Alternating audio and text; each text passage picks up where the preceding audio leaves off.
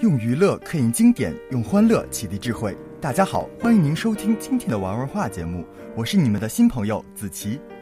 同样的时间，同样的地点，大家好，我是你们的新朋友瑞仙。哎，子琪，你知不知道咱们学校最近举办了哪些文化活动啊？文化活动，我还真不太清楚。这你都不知道，一看就是没怎么去过图书馆。我们学校的图书馆最近可是举行了文化节呢。啊，那个呀，我想起来了，传播文化精髓，播撒校园书香。就是因为这个活动，我在图书馆找到了好多好看的书。既然这样，那就快跟大家一起分享一下吧。书籍呢，是人类的精神食粮，能给我们带来心灵的宁静与充实。通过读书，我们可以发现另一个世界，体验不同的生命历程。那玩文化就为大家带来了三本畅销书。为大家介绍的第一本书，是在过去的二零一三年，很多朋友都给予了高度评价的一本书。它也是二零一三年度十大畅销书之一，来自于柴静的十年成长告白书《看见》。俗话说，眼睛是心灵的窗户，以眼所见，以脑所想，以心所感，而后铭记于心。看见是记录了央视著名记者、主持人柴静十年央视工作历程的自传性的文学作品。它既是柴静十年成长的告白书，也是中国社会十年变迁的备忘录。没错，《看见》这本书，它会告诉我们柴静为什么会成为柴静，它也会告诉我们，在这十年中，柴静经历过什么，报道过什么，思考了什么，又记下了什么。一路走来，柴静吃过苦，流过泪，承受过孤独，经历过挫败，但他一直坚信着自己的梦想，遵守着自己的原则，快乐地奋斗着，为我们报道了一条又一条的最前沿的消息，成为一名优秀的新闻工作者。在业余的时候呢，柴静喜欢旅行，喜欢摄影，喜欢阅读和写作。他认为文字是安身立命的根本。看见。记录了柴静十年来的成长历程。二零零三年，他冒死深入到非典一线，为咱们报非典新闻。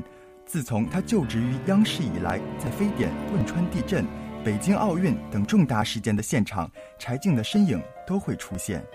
在《看见》这一本书当中，柴静用简单而又朴实的文字，叙述了淹没在宏大叙事当中的动人细节，为时代留下了私人的注脚。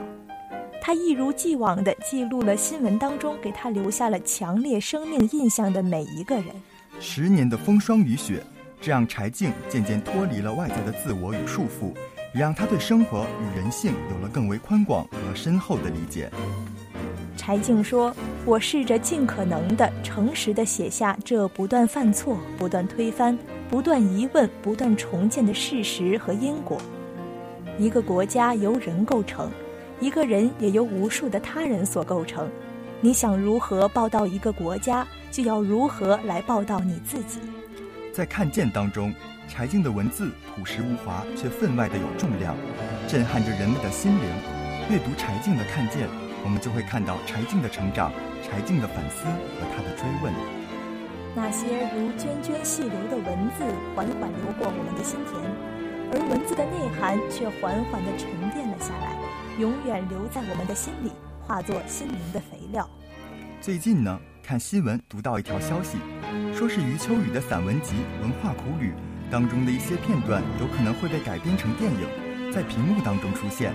而今天的第二本书，我们就跟大家共同来聊一聊余秋雨的这一本著名的散文集《文化苦旅》。其实很多人呢都喜欢来读这种如诗一般的、拥有优美词句的散文。在我还没有看过余秋雨老师的文化苦旅的时候，我会觉得散文就是那种有一股酸酸甜甜的味道，然后呢夹杂着些许浪漫情怀的这样的一种文章。但是余秋雨老师的文化苦旅却是融入了深层次的历史文化韵味，并且带着些些许的苦涩的味道，这也大大的改变了我对于散文的理解。《文化苦旅》这一本书当中的作者是借莫高窟、三峡，还有洞庭湖、江南小镇等等一些祖国山河和名胜古迹来探索历史，寻求文化灵魂和人生的真谛。这里有荒无人烟、沙尘飞扬的大漠，这里也有凄美迷蒙、柔和秀美的小桥流水，这里还有深邃苍凉的历史和被拷问的文人人格与良知。在这儿，余秋雨老师会带领着大家走在中华民族的土地之上，用其独到的见解来向我们展示中华文明的历史兴衰。它会让我们感叹，它也会让我们思考，也会让我们惊醒。它会让我们品尝华夏文化的那些辛酸苦涩的味道。就让我们来一起走进这本书，走进文化苦旅的世界，大家一起去感化之旅吧。本期节目为大家介绍的第三本书，是一本非常有意思的关于心理学的书。哎，曾经听说过这个天才和疯子就是一线之隔啊。没错，而当今社会中有很多形形色色的各类的人物。有天才，有正常人，有精神病人。有时候，天才和疯子却很难被大家区分开来。有一些自闭症患者，表面看起来傻傻的，但是却在某一些领域有着他们惊人的天赋。有一些优秀的天才，却往往会做出一些他人难以理解的事情。那这些人到底是天才还是疯子呢？这个世界为什么会出现这样的人呢？在青年作家高明的《天才在左，疯子在右》这样一本书里面。你可以找到你想要的答案。天才在左，疯子在右，这是青年作家高明耗时四年而创作的著名的国内第一本具有人文情怀的精神病人访谈手记。哎，这个人呢，他对宗教、哲学，还有心理学、生物学、量子物理、天体物理都有着很浓厚的兴趣。天才在左，疯子在右。是中国第一部具有人文情怀的精神病患者访谈手记，内容也是极其的丰富，涉及到了佛学、心理学、宗教、生理学、量子物理学、符号学以及玛雅文明和预言等等众多的领域。这本书当中描写了很多学识渊博、思维缜密、气场强大、德艺双馨的天才们，但是呢，在正常人眼里，他们却是疯子。他们就像是《生活大爆炸》里面的谢尔朵一样，是天才，但却行为怪异；是疯子，但却聪明无比。在这本书里面，讲到了一个十七岁的正太，他是一个物理方面的天才。作者曾经七次试图和他沟通，但却始终听不懂正太口中的专业理论。于是呢，作者是狂啃量子物理的书籍，请教物理学的专家。恶补物理知识，然后又请了一个量子物理学家当外援，才争取到了和这个天才疯子正太对话的机会。但是这个作者一开口啊，就被他呵斥。正太嫌他知识太浅薄，不想和他交谈。最终在高明的万般恳求之下，这个正太总结了这样一句话：说这个时间不是流逝的，流逝的是我们。有读者评价说。这么富有哲理的话，怎么看都是要得诺贝尔奖的节奏啊！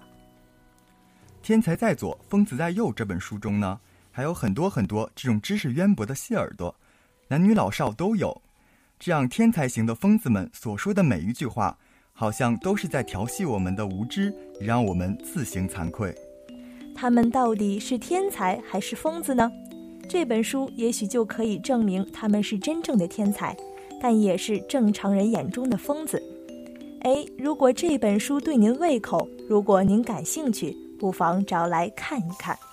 以书页为风帆，承载你徜徉文化的海洋；以书本为车辙，陪伴你记录文化的路线。玩文化，带你开心娱乐，体会文化的丰富多彩。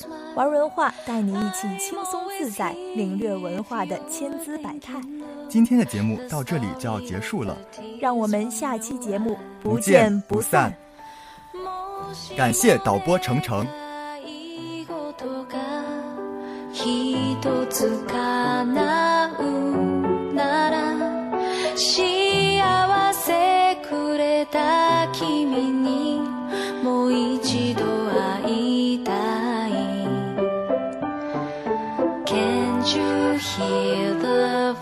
es eso?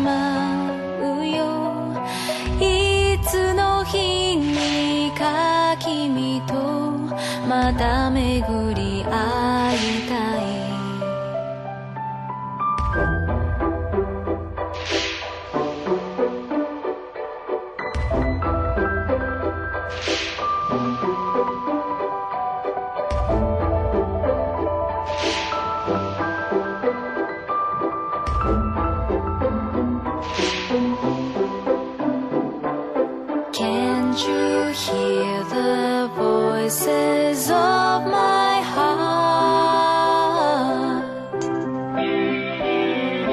I was staying here, just wanna see your happiness. 思い出も秘密も心にし